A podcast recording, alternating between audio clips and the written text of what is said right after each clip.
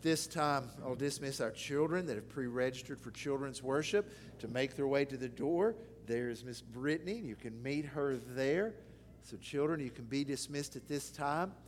As they're making their way to children's worship, I want to invite you and who remain to open your Bibles to 1 Thessalonians chapter 3.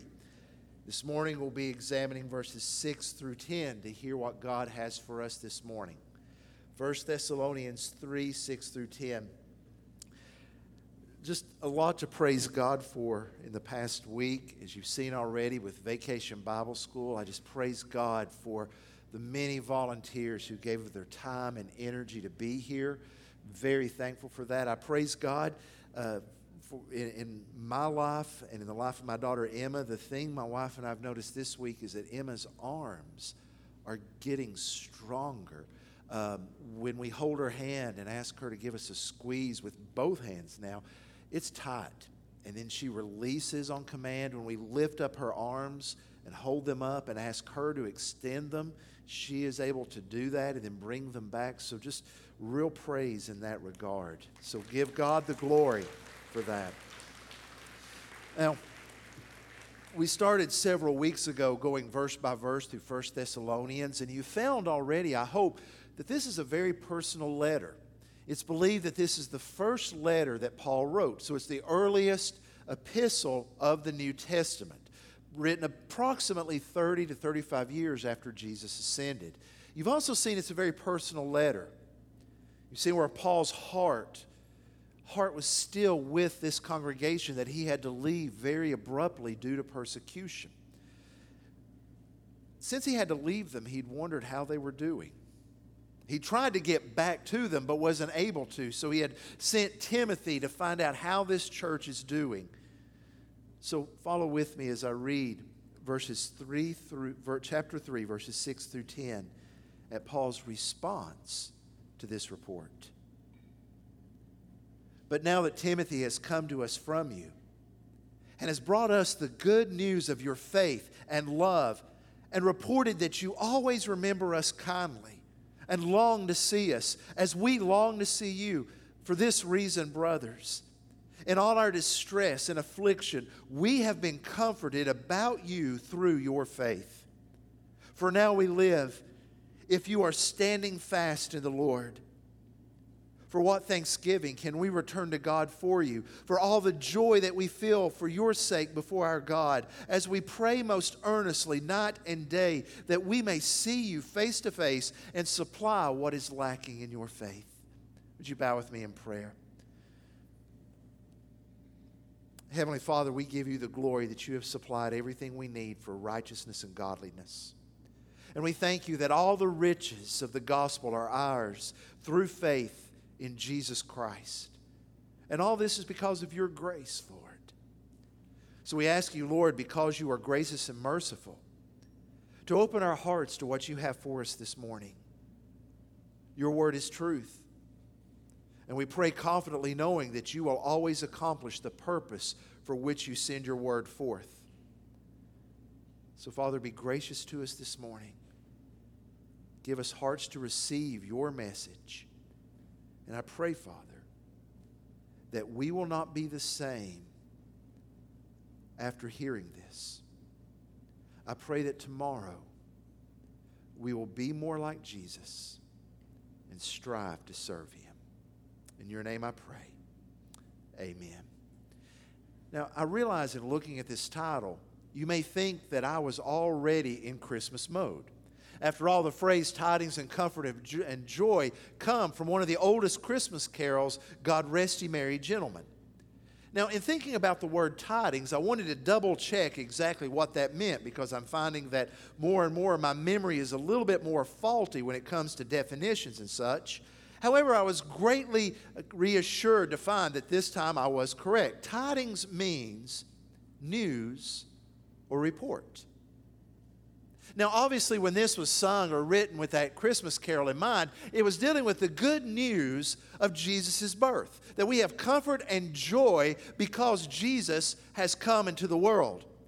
But in 1 Thessalonians chapter 3 verses 6 through 10, we also see this idea of comfort and joy coming from good tidings that Paul has received from Timothy. You see it in verse 7, for this reason brothers in all the distress and affliction we have been comforted about you, comforted because of the report that Timothy brought back. And then look in verse 9. You'll see the word joy standing out predominantly. What thanksgiving can we return to God for you for all the joy we feel for your sake before our God?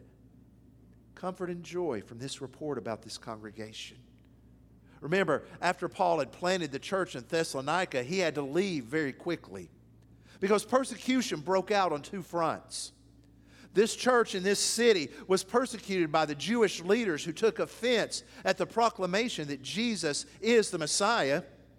And then they were persecuted by city leaders who found the proclamation of Jesus as king to be seditious and rebellion against Caesar.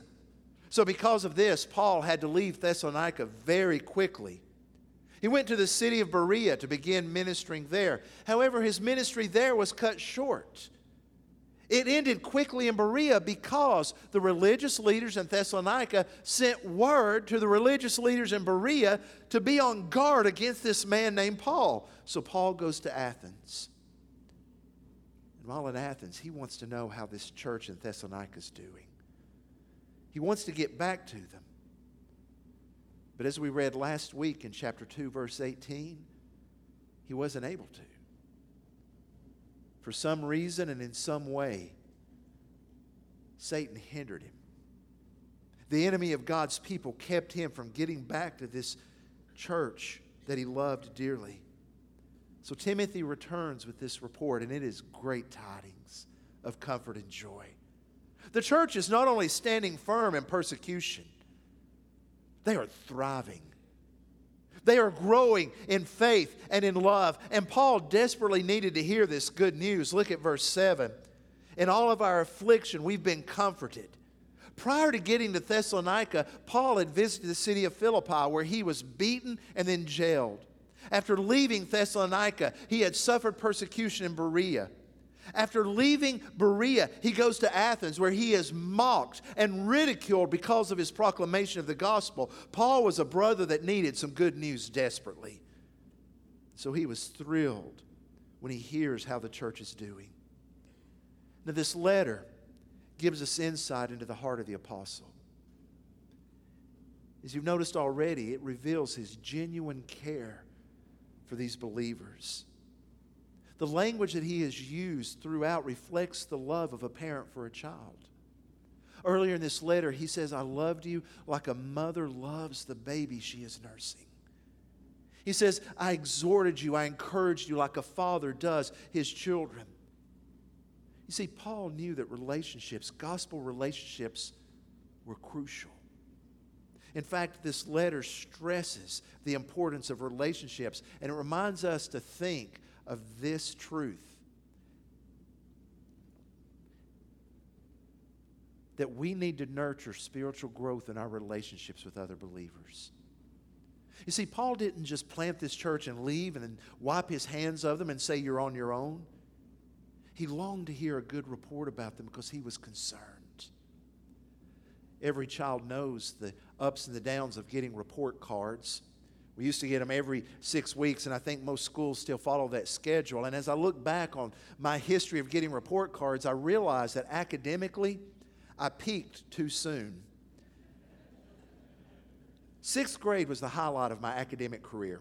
Now, eh, pardon me for boasting a little bit, but every six weeks in sixth grade, I made straight A's. My mother kept that report card. I've kept that report card because it was downhill from there. And I can remember in high school, being on the basketball team, Coach Baker had one rule on, he had many rules, but on grade card day, you stopped by to see him with your grade card before you left the building. Now, he did that for several reasons. One, he wanted to be sure we were still eligible. If we had grades that dipped below a 69, and by the way, I thanked God for 70s many times. You'd be on the team, but you wouldn't be able to dress out or play. And he wanted everyone to be able to participate. And he genuinely cared about us. He wanted to be sure that we had our priorities right and that we were working hard. In like manner, Paul wants a report from the church at Thessalonica. Not so that he can stand back and point out wrongs that they're doing, but so he can be sure that they're growing, that they are on the team and they are dressing out, that they are enjoying the fullness of the gospel and succeeding in all they can be. Which begs the question what was the news Paul was looking for? What was the metric that made this good news? What standard was Paul using to say, yes, things are going well at Thessalonica? It's a very important question that we need to ask ourselves. By what standard is God judging Trinity Baptist Church? What's the metrics of the report that we need to have before God? Now, to be very candid, in most Southern Baptist churches, success is measured by the three B's baptisms, which is not necessarily a bad thing, the size of your building, and your budget. But what if those measurements are wrong? What if that's not the real way to gain the health and the measure of a congregation? I think we see in this brief passage where Paul opens his heart, we get an idea of what God is looking for among his people. And we see the first true measurement of growth is faith. Look in verse 6. Paul says, this good news came to us of your faith and love. Now, faith and love are connected not only in 1 Thessalonians, but throughout Paul's writings. You will see faith, hope, and love surface continually. But rather than dealing with them together, I want to, to separate them for just a moment. He says, I take great comfort in your faith. Faith surfaces nine times in this letter, showing it was a crucial aspect of growth in Christianity. Now, understand here that faith is not just doctrinal content. Paul's not wondering were they dotting all the I's and crossing all the, I, all the T's theologically. As important as that might be, that wasn't the primary concern. What Paul was concerned about is that their faith was being lived out daily. That their faith was growing. And this faith is connected to the word phrase we find in verse 8 standing fast in the Lord. You see, the faith that Paul was looking for was commitment in the midst of crisis. It was a resolute belief in God that did not waver even in the midst of persecution. It was staying true to your commitment to follow Christ even when the tide was turning against you. It's stepping out and confessing your faith, living it, even when it's risky. Many of you have probably stepped on an elevator and noticed the phrase Otis Elevator Systems and wondered where did that come from? Well, I can assure you it's not named after Otis from Andy Griffith. Rather, Otis Elevators comes from a gentleman by the name of Elisha Otis. Over 150 years ago, he noticed that there was a serious problem with elevators. They didn't have brakes. That's a serious problem on an elevator. Prior to Elisha Otis, buildings weren't built more than one or two stories, and elevators were simply an open platform that, well, you just trusted the cable wasn't going to break while you were on it. So Elijah Otis had an idea. He went to work and he invented a braking system for elevators, and he unveiled it at the 1854 World's Fair, the Crystal Palace in London. But here was the problem he couldn't get any buyers because no one was willing to test it. After all, do you want to be the first to test a brake on an elevator? So he built this huge platform standing four or five stories into the air, hosted the elevator, called attention, get ready to watch the future of buildings and elevators. And he stepped onto the elevator by himself. Then he yelled up to his partner, Cut the rope. And his partner cut the rope. And the elevator starts to fall and then it starts slowing down, slowing down until it comes to a gentle rest. The brake worked. That's faith. It's saying, Lord, even when I don't know how this is going to work out, I'm going to trust you.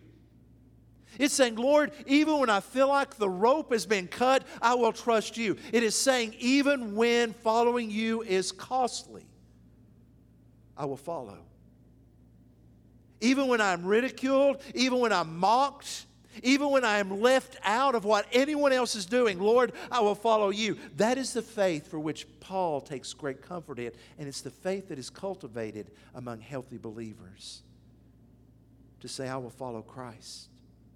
Notice the second aspect of growth here is love. Once again, it's in verse 6. Love is mentioned one less time in this letter. It's mentioned eight times as Paul writes this. And it's important to keep in mind that love, understood scripturally, is much more than just an emotional connection. Today, love is defined in a variety of ways. It's defined as physical attraction, it's defined as emotionalism. Those are shallow definitions of love. Love is primarily defined biblically in the word agape, which is the word that is found here sacrificial love. It is love in action. It is not just a syrupy sentimentality that says, oh, bless your heart. It's going the next step and acting. True love is always reflected in conduct. And so when Paul says, good news of your faith and love, you're living your faith and you're showing your love because you are still serving one another. This is found in the scripture, for example, in Romans 13. Paul says, For the commandments, you shall not commit adultery, you shall not murder, you shall not steal, you shall not covet, and any other commandment are summed up in this word. You shall love your neighbor as yourself. Love does no wrong to a neighbor, therefore, love is the fulfilling of the law. Understand that this shows that love is action. Loving your neighbor means you're not murdering, you're not stealing, you're not coveting. That sums up the whole of the law. Love and faith are action words.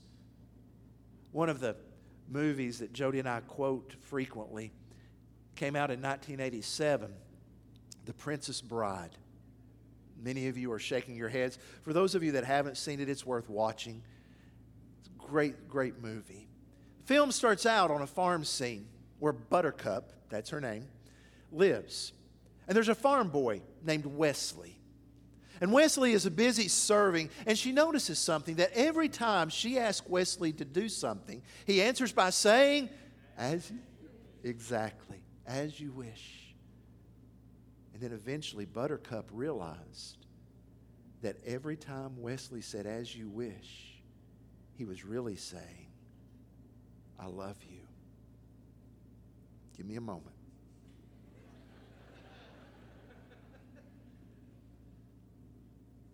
love expressed in service, in action. That's the biblical understanding of love. That's what Paul is saying here. Because it's very easy in times of persecution and suffering to turn inward, to focus only of self.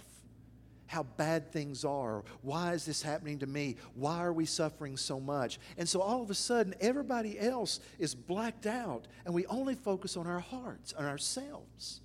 Paul is saying this church was healthy and gave him comfort because in the midst of suffering, they kept focusing outward.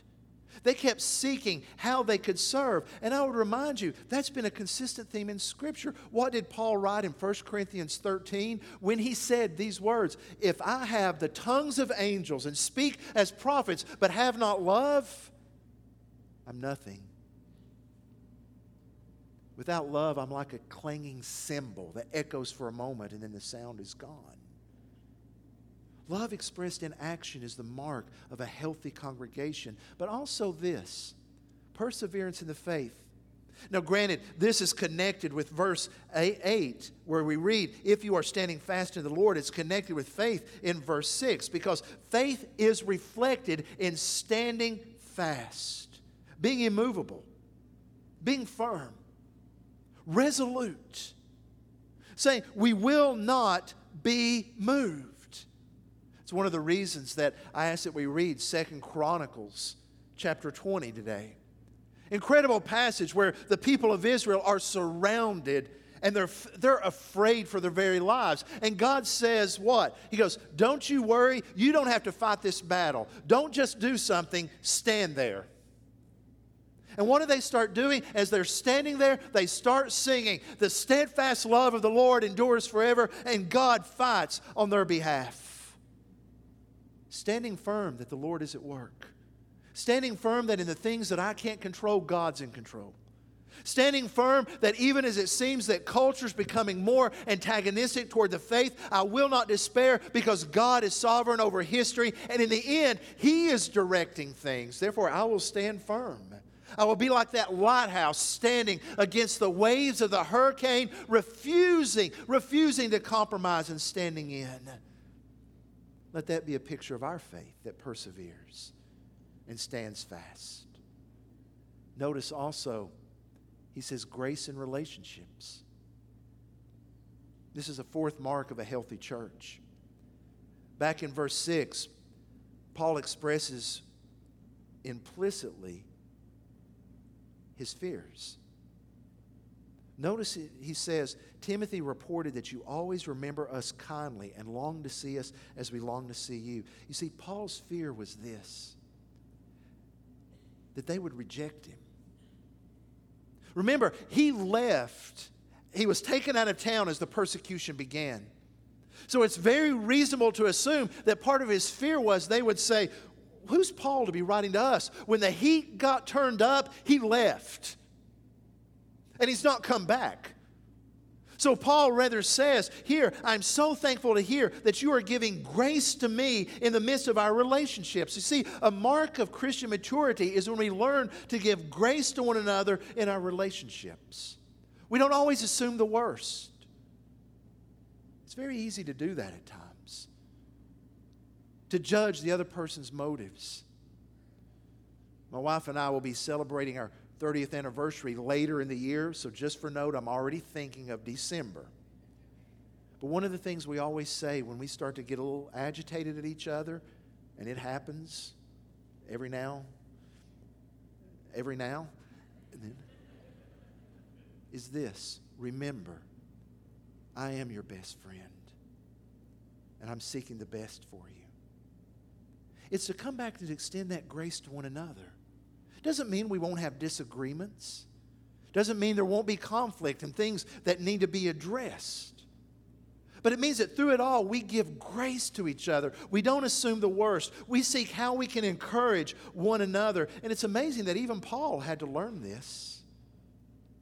Sometimes I think it's very easy to see the Apostle Paul as this Superman that never had struggles, never sinned. But the same man who wrote this letter, speaking of the kindness of this congregation wanting to see him, you recognize that there were times that he had some well, relational problems.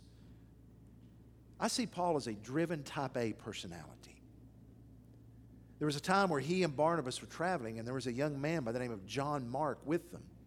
Somehow along the way, they ran into difficulties, difficulties that caused John Mark to say, That's it, I'm done, and he left. A little while later, Barnabas comes to Paul and he says, I know we're getting ready to go on our next missionary journey. Do you think John Mark could come with us? He really wants to. And Paul, the apostle of grace, said this No way. He left us once.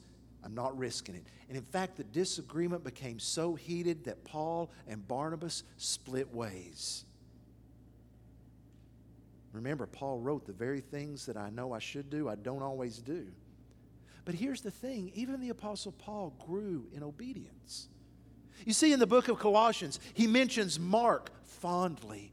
And then in the very last letter that Paul wrote before he was executed, the book of Second Timothy, Paul says to Timothy, Send John Mark, for he's useful to me in the faith. Isn't that amazing? He goes from, I don't want anything more to do with him, to please send me. That's reconciliation. That's learning to give grace and to, to work together to put this into practice. And when we begin to grow in these areas, there will be a characteristic, a characterizing mark. The result will be this thanksgiving. Because notice where Paul ends up in verse 9. What thanks can we return, return to God for you? In other words, how can we thank God enough for what he is doing? Because Paul recognizes this truth. If they are faithful, if they are loving, if they are persevering, if they are giving grace, it is because of God. It is God at work within them. Once again, it is the Lord's command to trust Him, to see His work within us. And I would remind you that this thanksgiving comes because God is at work amongst them as a people. It is very easy when we think about growing in faith and love and perseverance and relationships to think it's just me. That's not the biblical idea. Remember, as Paul writes, every you recorded in this passage is plural. The way they stand firm is God working through them with other people. In my nerdiness, I enjoy reading ancient military history at times. And one of the things you learn is that even then, any soldier fighting in the Roman army was really afraid of only one thing being isolated on the battlefield. Everything they did in training was to learn how to fight as a phalanx. In other words, a row of 10 soldiers going 10 columns deep, where they were back to back, shoulder to shoulder, shield to shield, and then tr- learning to fight with, uh, in, in dyads. But if they were alone, they knew they were in trouble. You understand that these things happen as we grow together in the faith, as we grow in relationships. And I emphasize that word grow because the result will be continual growth. Notice what the Apostle Paul says in verse 10. We're praying earnestly night and day that we may see you face to face and supply what is lacking in your faith. This was a mature church, but they weren't done growing. In fact, we get a hint at where they needed to grow in chapters 4 and 5 as Paul begins addressing some of the issues. He wants to see him face to face so he might encourage him. And it's a reminder that no matter how far down the road we are in our faith, we still have room to grow. No matter how long we've been following Christ, we still have more Christ like character to cultivate. And we are to do that in community.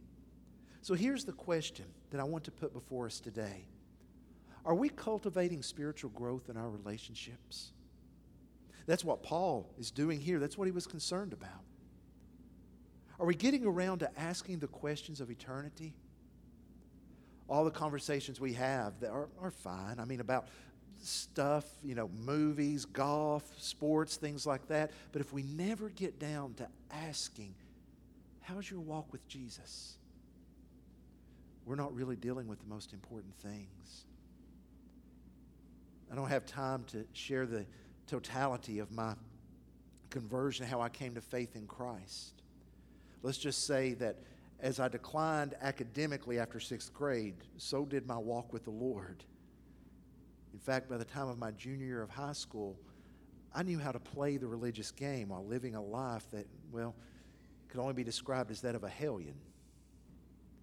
I would go to church on Sundays to give the appearance of righteousness while doing whatever I wanted to do. But there was a, a, a volunteer in the youth group, a man by the name of Rick Wilson who became a friend to me. We would hang out, watch movies. We'd talk about all the stuff that you'd talk about. But one night, he gave me a ride home after a football game. As I was getting ready to get out of the car, he said, Hey, Herod, one second. Something I need to ask you about. How's your walk with the Lord? I didn't answer quickly. In fact, I hemmed and hawed, trying to avoid the question.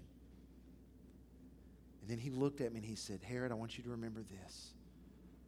No matter where you are in your walk with him, he loves you. And he wants you to return to him. See, Rick was a true friend. He spent time with me, dealt with all the silly stuff, but ultimately came to asking the most important question. Are you cultivating relationships like that? Are you open to relationships like that? Let this be the day to say, Lord, I don't want to settle for a bad report card. I want to grow in faith, love, perseverance, and in relationships to give thanks to you. Will you bow with me in prayer right now? Heavenly Father, I take great comfort in knowing that you know the heart of every person in here and you love us.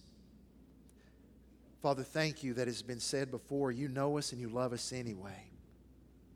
You know where we need to grow in our Christ like character. You know, Father, where we need godly relationships that are gospel centered. Father, you know where we've closed ourselves off from those relationships, and you know where we need to be more open. So, Father, I pray that you would work within us here at Trinity, that we would be a healthy congregation, that we would seek to grow in areas of Christ likeness, and that we would develop, that we would cultivate relationships that are concerned about the most important issues of eternity walking with you. Help us to do this, Father. In your name I pray. Amen.